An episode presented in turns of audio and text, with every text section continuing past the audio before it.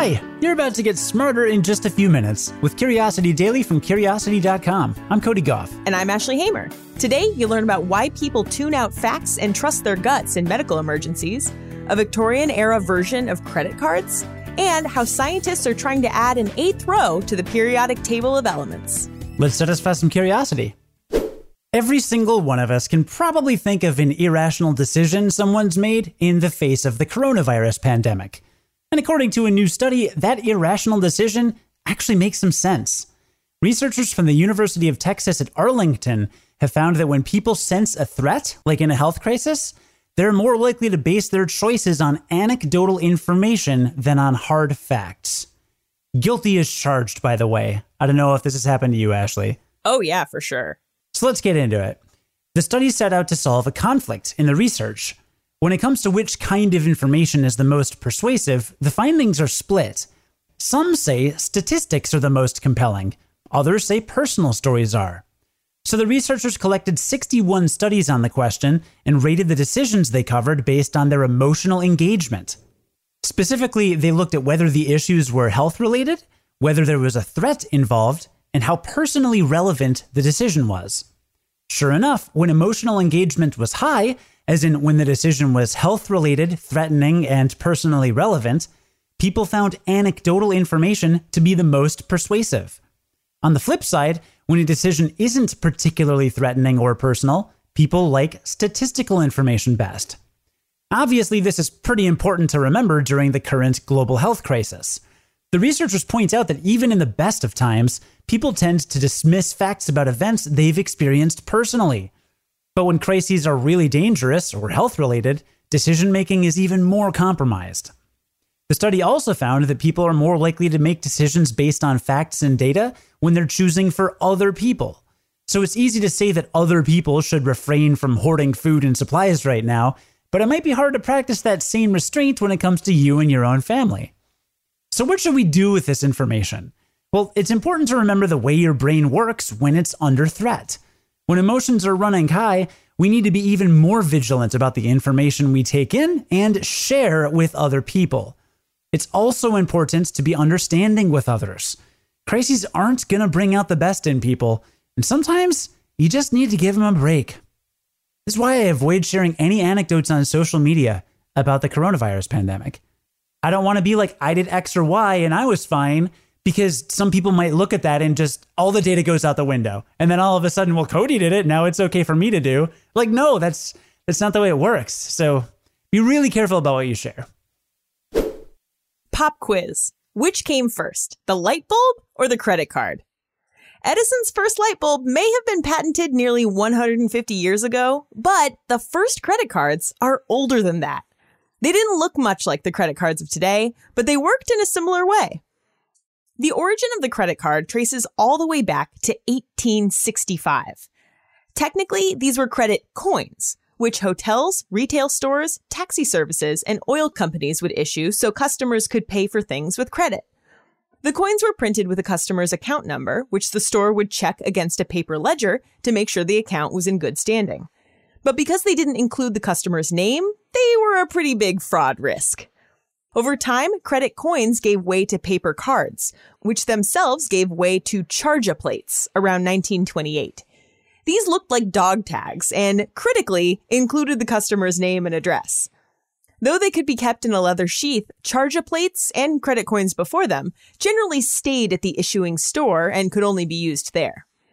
But soon, stores began teaming up and agreeing to accept each other's charge plates, and that carried over to what became the first real credit card in widespread use the Diners Club card, invented by Frank McNamara in 1949.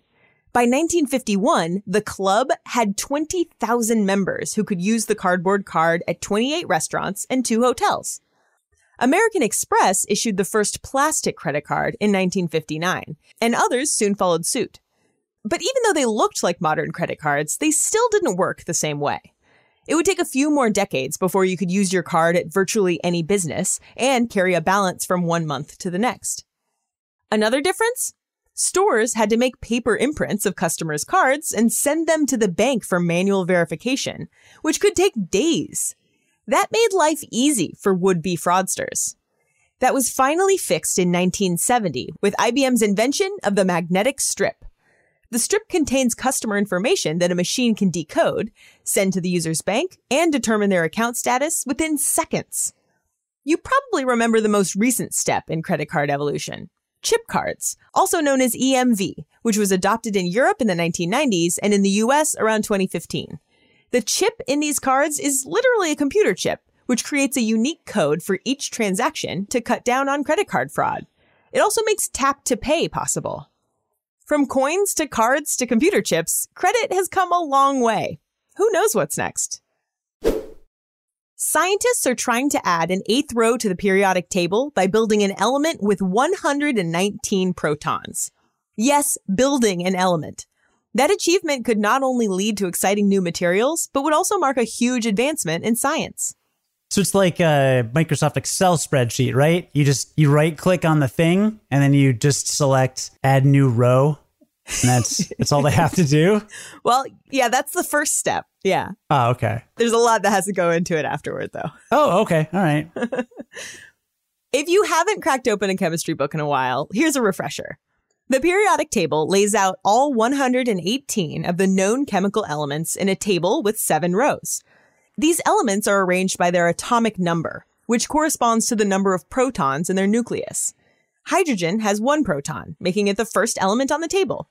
Oganesson has 118 protons, giving it atomic number 118 in the last spot of the last row of the table.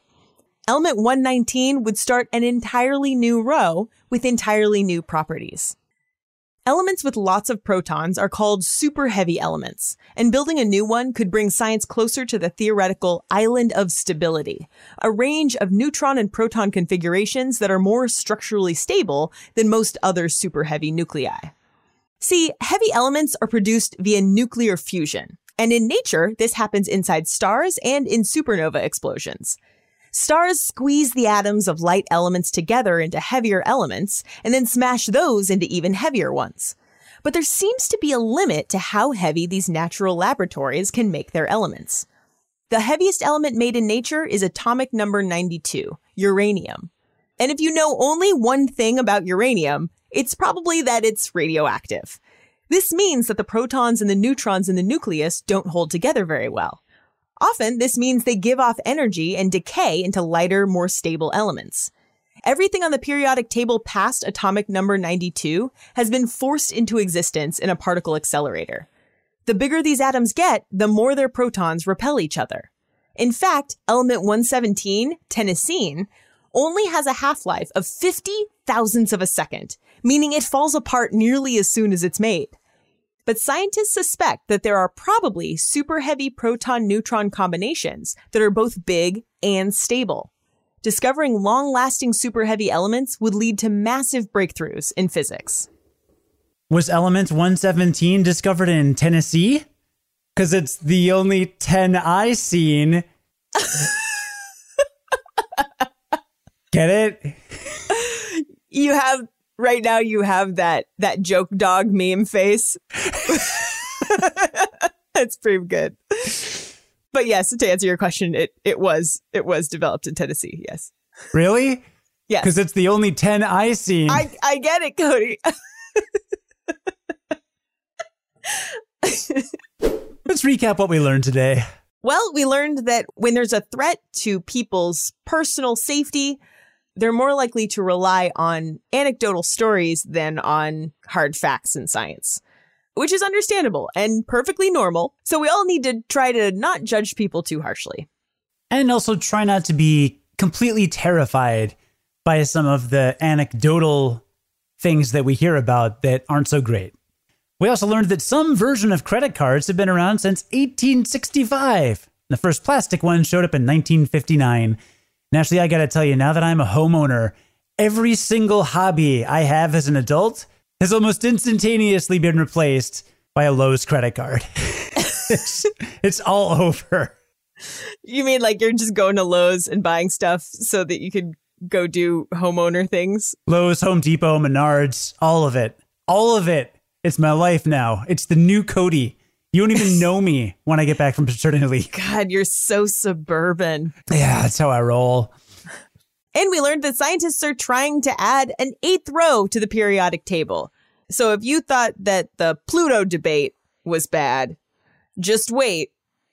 Actually, I don't think anybody debates how many elements there are because I don't think anybody knows that off the top of their head. But I dream of a, world where people would be like, when I was in school, we only had 114 elements and I like it that way.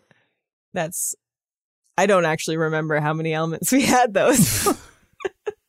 And I dream of the day when they add a 10th row to the periodic table because it's the only 10 I see. Stop.